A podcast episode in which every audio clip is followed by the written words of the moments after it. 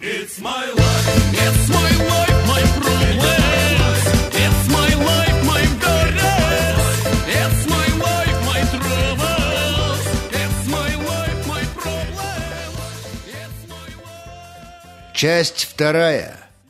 Максимилиан Копейкин. Три года спустя или «Ружье на стене» в первом акте. Если в начале пьесы на стене висит ружье, то к концу пьесы оно должно выстрелить. Из письма Антона Павловича Чехова к литератору Александру Лазареву Грузинскому 1 ноября 1889 года. Глава первая. Жаркое лето 2011 года. Стояло необычайно знойное для Германии лето 2011 года с 35-37 жары в тени. Было так жарко, что во многих городах плавился асфальт и норовил сползти с дороги, подобно смородиновому джему, стекающему с забытого на столе бутерброда. К высоким температурам добавлялась и неимоверная духота, которая сковала основную часть страны своими удушающими объятиями, находя ежедневно дань среди пожилого населения и неумолимо двигая вверх стрелку статистики смертности – Города стояли оцепеневшие в жарком угаре, осыпаясь желтыми, сгоревшими на солнце листьями деревьев, обнажая под ними немногочисленных оставшихся в городе и тоже страдающих от жары птиц.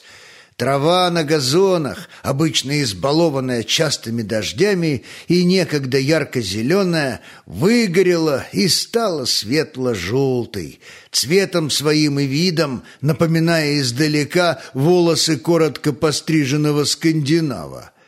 Однако утверждать, что города опустели полностью, было бы, конечно, большим преувеличением.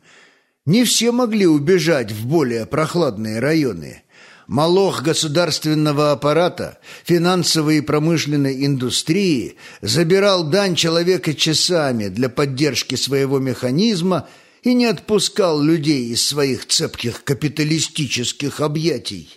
Поэтому по улицам городов, щедро обливаясь потом, торопились к своим целям немногочисленные прохожие, спеша от одного островка тени к другому, подобно людям в осажденном городе, перебегающим под прицелом вражеских снайперов из одного укрытия в другое. Даже собачники со своими питомцами будто вымерли. Они выходили на прогулки исключительно рано-рано утром, только с целью оправиться, и тотчас же неслись обратно в спасительную тень домов.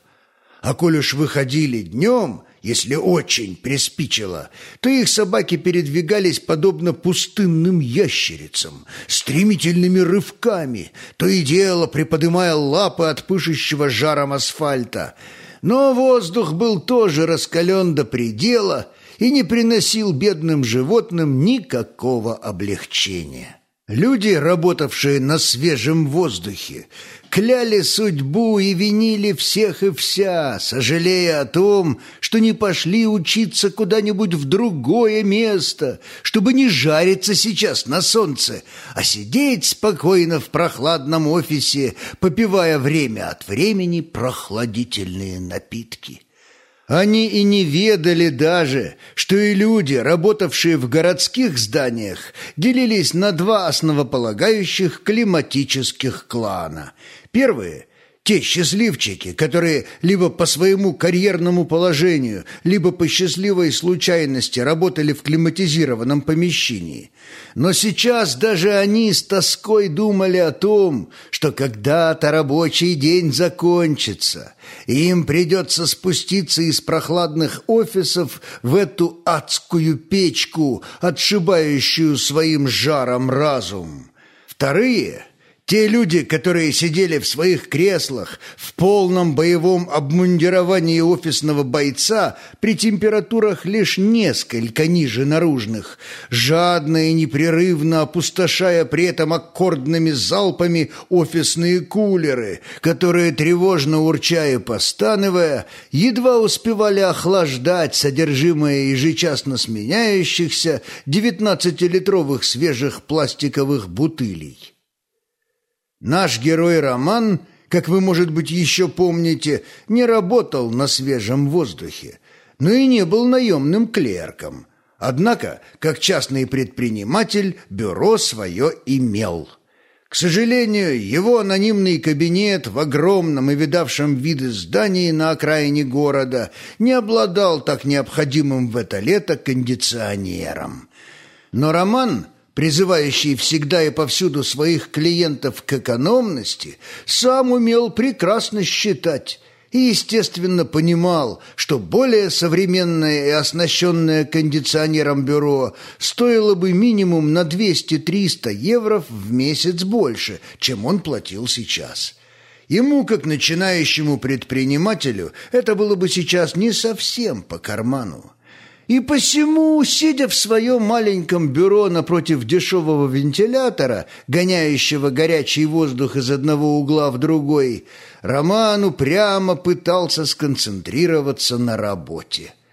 При этом он изредка бросал взгляд в окно, на виднеющийся вдали городской бассейн и людей, сидящих там в воде, подобно африканским бегемотам, спасающимся от жары в водоеме. Издалека было видно, как они нежились, практически не выходя из воды, и лишь изредка выскакивали наружу, чтобы подкрепиться в стоящем рядом киоске порцией картошки фри с жареной колбаской, запивая все это литрами еще более полезной колы. Роман нехотя дотянулся до подаренного ему каким-то банком настольного термометра и слегка потряс его в воздухе.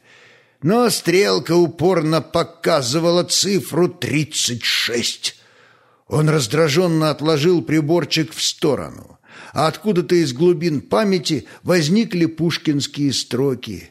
«Ах, лето красное, любил бы я тебя, когда б не пыль да зной, да комары да мухи». Мух в бюро у Романа не было. Очевидно, две последние, которых он тщетно пытался на прошлой неделе выгнать из бюро, на этой неделе добровольно из-за стоящей жары ушли из жизни, сев на раскаленный алюминиевый подоконник, и с криками на мушином языке «банзай» упали камнем в смертельном пике куда-то вниз, в лабиринт радиаторного устройства. Роман вздохнул набрал еще один стаканчик холодной влаги из кулера и снова взялся за работу. Зазвонил мобильный, но он не успел нажать значок приема, как звонок прекратился. Номер при этом не высветился. Прошла еще минута, и звонок повторился. Роман уже был готов ответить и молниеносно поднес телефон к уху. «Ой!» — услышал он чей-то испуганный голос — и звонивший тотчас отключился. Роман раздраженно отбросил телефон в сторону.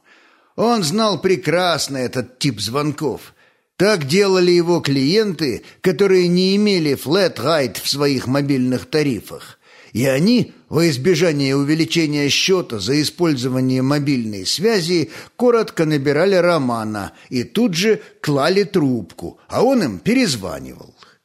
На сей раз сделать это было невозможно. Номер звонившего был закрыт. «Ну и черт с ним!» — подумал Роман, уже явно сердясь, и стал усиленно всматриваться в цифры на мониторе, отчаянно пытаясь не упустить пришедшую еще до звонка мысль о том, как все же можно было бы решить эту финансовую задачку. Зазвонил стационарный телефон, что давно стоял на его рабочем столе, но он им редко пользовался.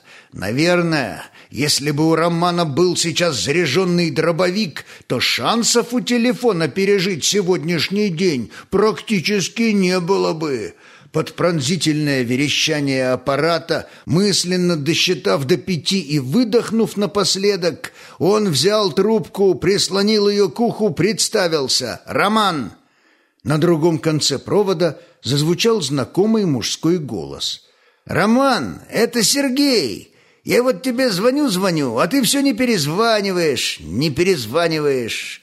Роман все понял. «Ну, конечно же! Сергей Копейкин собственной персоной, повторяющий всегда в разговоре конец фразы, впервые за три года позвонил ему сам». Обычно с семьей Копейкиных он общался через Людмилу, супругу Сергея и по совместительству главу их семьи. Голос Сергея звучал встревоженно. «Это, как его? Я тебе звонил, звонил, а ты не перезваниваешь!» С обидой повторил он. «А как я тебе перезвоню, если номер у тебя закрыт?» Стараясь не выходить из себя, отпарировал Роман. «А, точно! Я тут звонил кое-куда и номер закрыл. Да и забыл потом обратно открыть, обратно открыть. Что стряслось?» Перешел к делу Роман, предчувствуя, что сегодня ему точно не дадут больше позаниматься. «Да, тут такое дело», — начал Копейкин. «Мне Людмила сказала, чтобы я тебе позвонил и спросил кое-что. Спросил кое-что».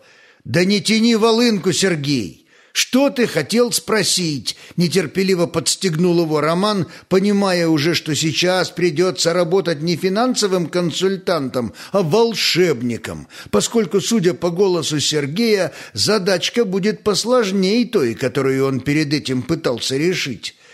Копейкин на другом конце провода что-то мычал и мялся – Предчувствие надвигающейся неразрешенные задачи у этого странного клиента накрыло своей тенью и жару в офисе, и незаконченный расчет в компьютере, который Роман еще сегодня утром твердо решил довести до конца. Он сперва отключил шумевший и, в принципе, бесполезный вентилятор, затем монитор компьютера и приготовился слушать. Копейкин, помолчав еще немного, наконец задал вопрос, который Роману за три года работы финансовым консультантом задавали великое множество раз как клиенты, так и просто интересующиеся люди, которым знакомые дали его номер телефона. «Роман, можешь сделать нам страховку на ущерб третьему лицу задним числом? Задним числом?» Наступила напряженная тишина. Только в кабинете, словно возмущаясь заданным вопросом, тихо булькал в углу кулер. У Сергея кто-то ругался на заднем плане и, всхлипывая сквозь слезы, осипшим от плача голосом, за что-то оправдывался ребенок. Людмила отчитывает младшего отпрыска семьи Копейкиных, будущего директора банка Максимилиана Копейкина, за какой-то ужасный проступок. Догадался Роман и тут же спросил. «Сергей, скажи, как ты думаешь, каким будет мой ответ?»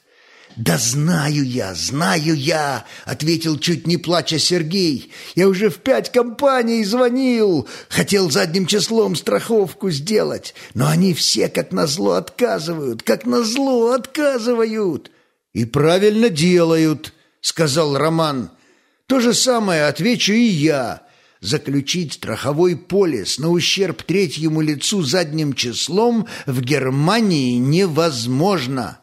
Ответ был твердым, и Сергей принял бы его безоговорочно. Но в этот момент раздался голос Людмилы. «Дай мне трубку, а сам иди успокой своего мойщика машин».